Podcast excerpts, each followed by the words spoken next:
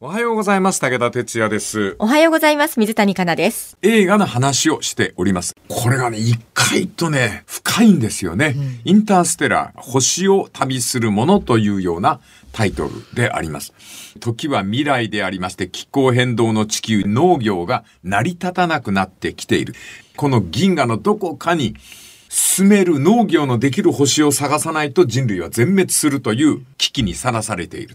そこでクーパーという元宇宙飛行士、そして娘のマーフィー二人が自分家の家で不思議な出来事がある。本が朝起きると落とされてるんですね。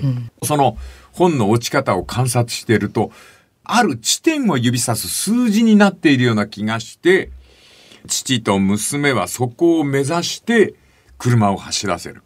そこからちょっとまあ出来すぎという感じありますけども、映画の中では NASA が実は秘密基地をそこの地点に持っていて、はい秘密基地の中でラザロ計画っていう計画を進めている。そのラザロ計画というのはこの地球を捨てて宇宙のどこかに人類の住める別の惑星を探す研究を行っていた。しかし、太陽系にあるはずもなく、とにかく100万人単位で人間を移動させないといけないわけですね。その間、あの、宇宙ステーションの中で100年ぐらい生きていかないと、100万人の人間を別の惑星には運べない。で、農業をやらなきゃいけないんで、重力が必要なんですよ、宇宙ステーションに。はい。その重力をどうやって作るかが人類にはわからないんです。皆さん、ここで重力問題が出てきます。はい。この重力の問題がし、もうこれ私もやりましたけど、うん、すごいな、難しくて。はい。人間が重力見つけたのはもちろんニュートンという人から始まって、アインシュタインっていう人が宇宙論まで持っていくんですけど、重力ってのは不思議なもんなんですよ、とにかく皆さん。でそれを人工的に作らなければならないという、そのお研究を進めつつ、人類の住める別の惑星を探さなければならない。その研究のお中心人物であります、ブランド教授は、重大な秘密をクーパーに伝えるんです。それが48年前、土星の脇にワームホールが開いたんです。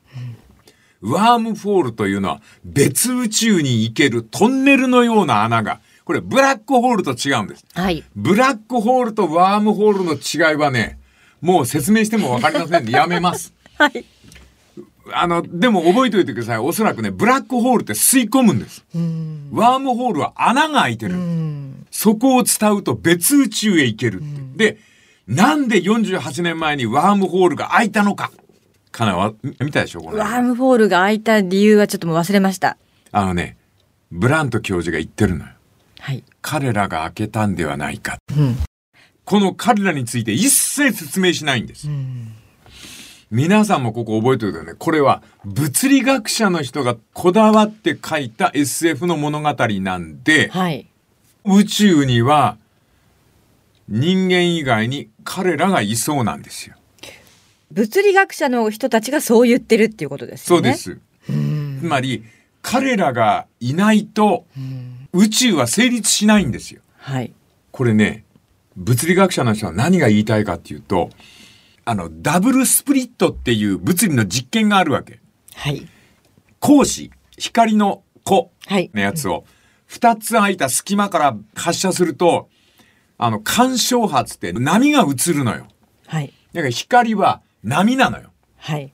で、波だと思うでしょ。はい。で、観察しようと思って、人間が見てるでしょ。そしたらなんと粒が映るんです。うん。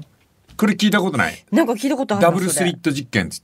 つまり、観察者がいると、素粒子は姿を変えるんです。はい。全宇宙で起きている量子的な運動は、誰かが見ているから、この形になったっていう発想で、誰か見てないと宇宙はできないんじゃないかっていう説があるんですよ。はい。